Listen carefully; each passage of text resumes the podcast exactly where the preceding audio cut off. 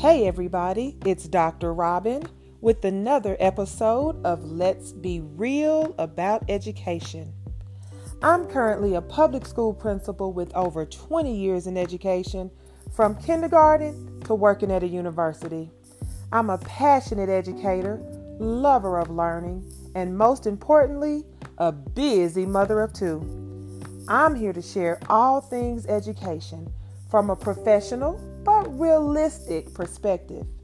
If you can relate to anything I said, this podcast is made for you.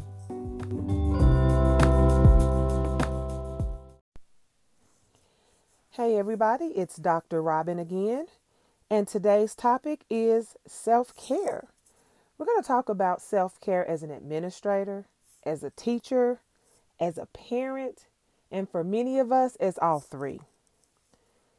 Our day-to-day business or way of things of life is typically really stressful. We live a very stressful life.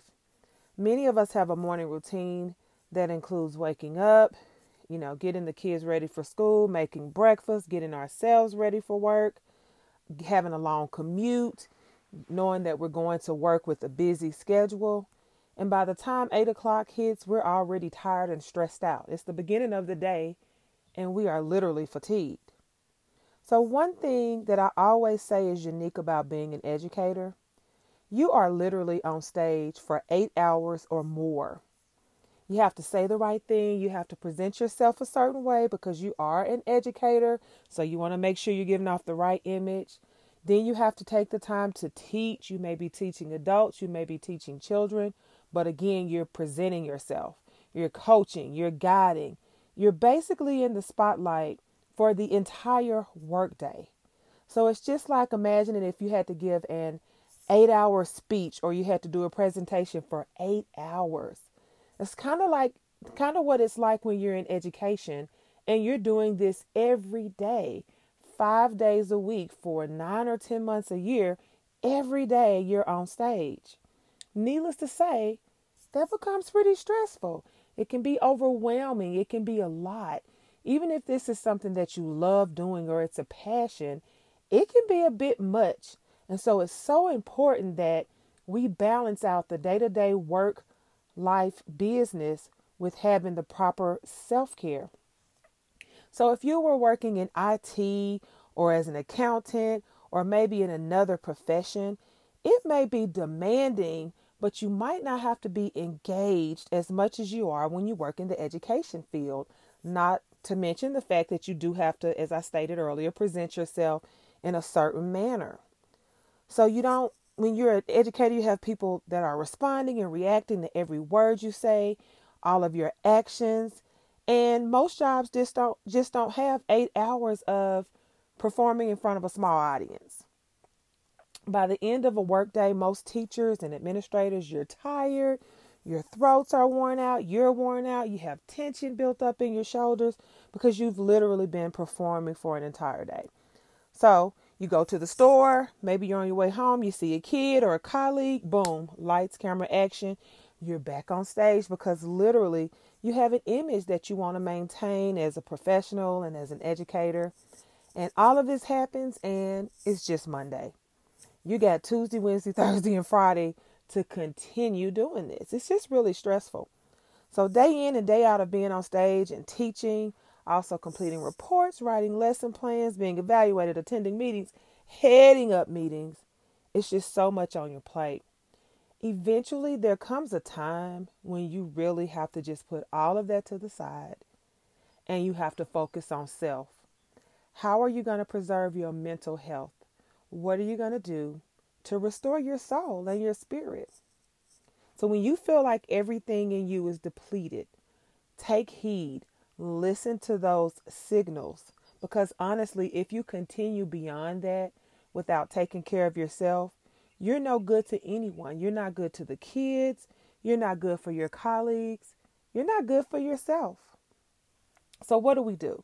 Okay, now I understand self-care is important and I'm under a lot of stress. And so I have to correct or change this. So what do I do? So some of these things are going to sound like, is that going to actually help me or is that going to make the situation worse? But a lot of times the way that you frame these things, I feel that it will make the situation better. So what's one thing you can do? You can get to work early.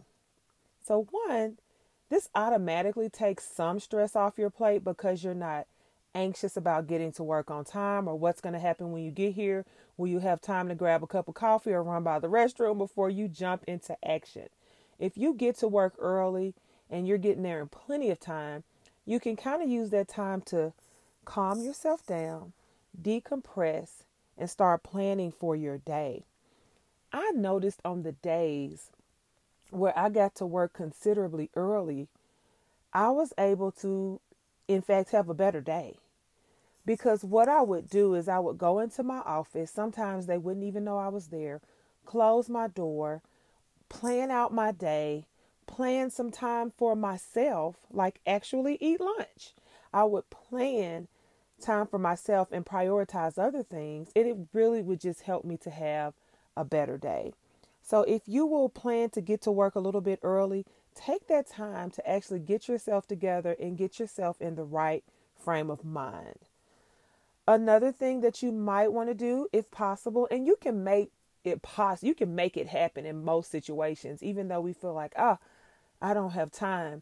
You literally have to make time. So take a break in the middle of the day. This may be just a 5-minute walk in between classes around the building, inside the building. Maybe you work in a school and it has a gym and you can go in there and just walk around for a bit. Maybe you can go sit in your car. Maybe you can go to the restroom. But just something that gives you a minute to take yourself away from your workload and just decompress. Something to reprieve you from your normal daily stress. And it doesn't, if it's not possible to do this every day, make sure you're doing it at least when you need it. I had a colleague when I worked at a middle school. Every day, my colleague at a certain time of the day would say, I'll be back. I'm going to get a Red Bull. And I thought, and so one day I said, don't you think it would be a little bit cheaper if you just bought like a case of Red Bull, kept it under your desk or put it in the refrigerator, and then when you needed this Red Bull, you could just go get your Red Bull. It's already here. And he explained to me, that's my time. That's when I take my 5 minutes and I drive to the local corner store or gas station or what have you.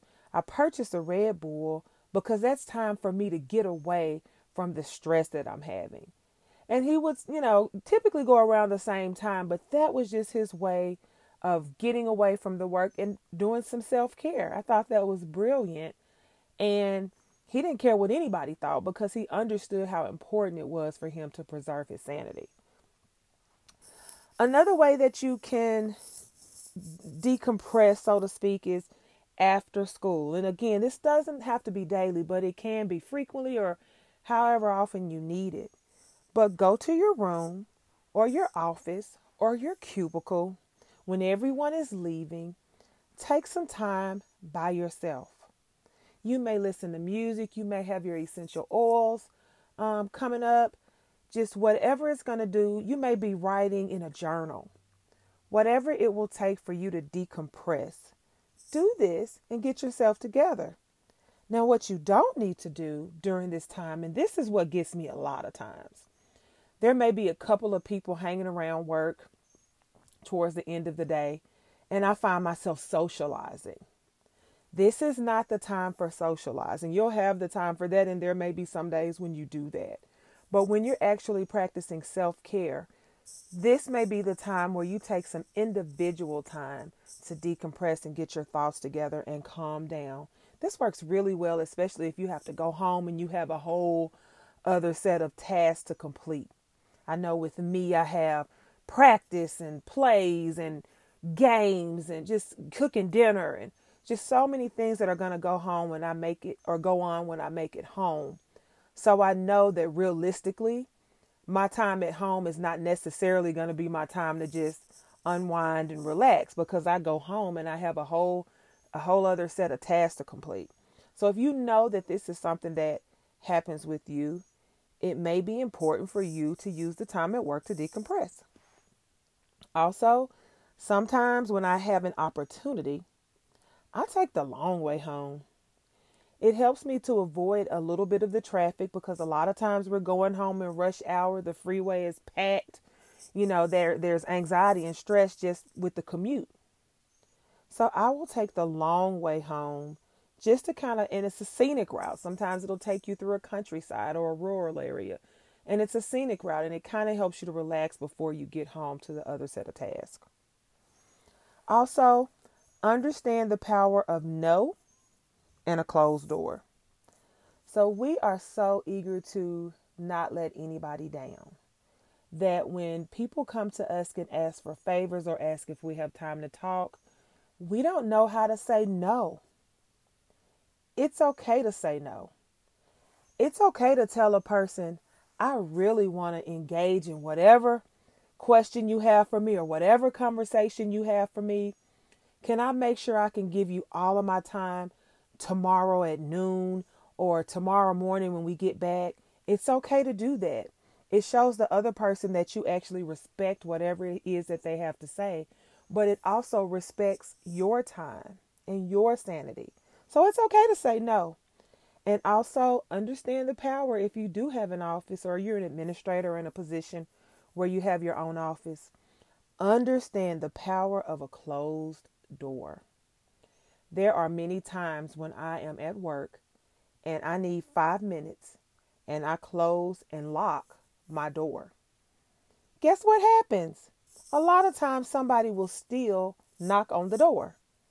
I'll even hear them say, is she in there? You know if she's in here? And I'm kind of thinking, if my door is closed, even if I am in here, you know, clearly I don't want to be disturbed, but I don't respond. I don't react. I literally just take the time to get into whatever zone I need to get in so that I can be productive. And I just ignore the knocks. And if you do that long enough, people will respect the closed door. Now, if you close your door and somebody knocks and you say, who is it, come in, then you can expect to always have to say, who is it, come in. But after so long, when your door is closed and they understand that, hey, when that door is closed, you know, she's busy, don't disturb her, or maybe she's not in because you're not going to respond, that closed door will be your peace of mind. So understand the power of no and a closed door. Finally, a lot of times we want to wait until the end of the day, especially as a supervisor, a manager, an administrator. You want to wait till the end of the day to have a really serious conversation. If possible, that's not necessarily the best time to address those really heavy issues, because you're ending your day with something that could possibly cause even more stress than you've already had throughout the day. And possibly, because you have maybe had a stressful day, you may not even address that conversation in the most productive way that you can. Maybe if you had that conversation, you know, with a fresh spirit, and I understand because you don't want to make the other person have a not so great day.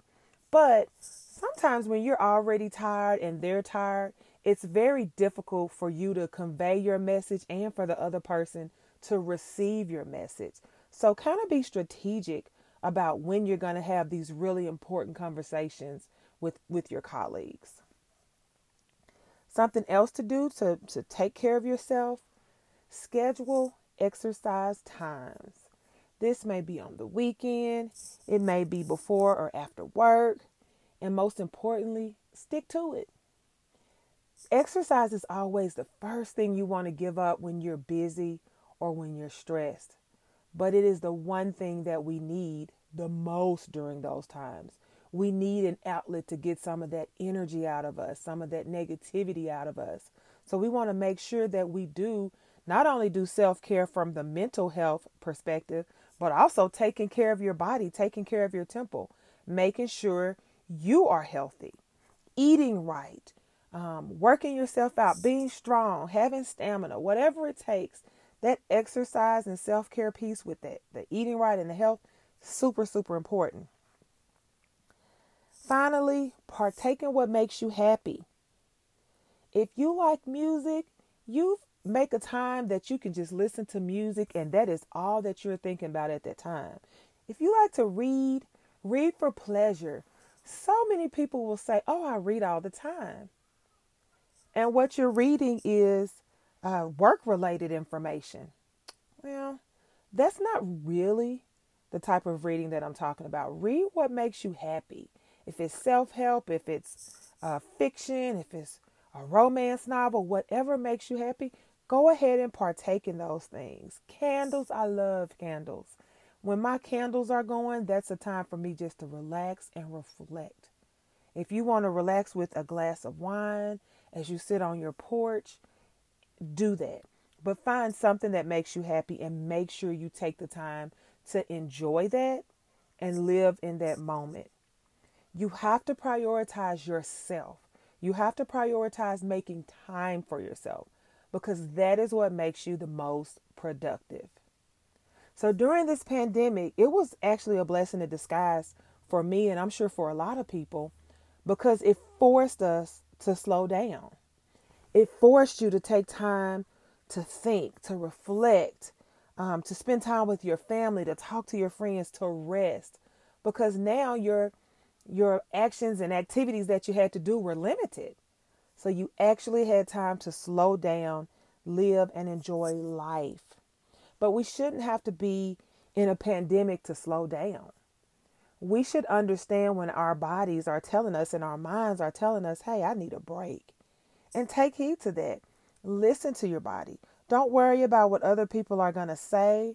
Don't worry about if you're going to fall behind with your work. Because typically if somebody has to tell you to slow down, you're going to get your work done anyway. Because that's why we're having to tell you to slow down. You're putting so much into your job or your family. So don't worry about that. Now it's time for you to balance it out. You have your work and your obligations there, but you also have to make yourself an obligation. You are the priority. Make yourself the priority and be okay with that. Thank you for listening. Thank you for letting me share. And remember, let's be real about education. And let's be real about self-care.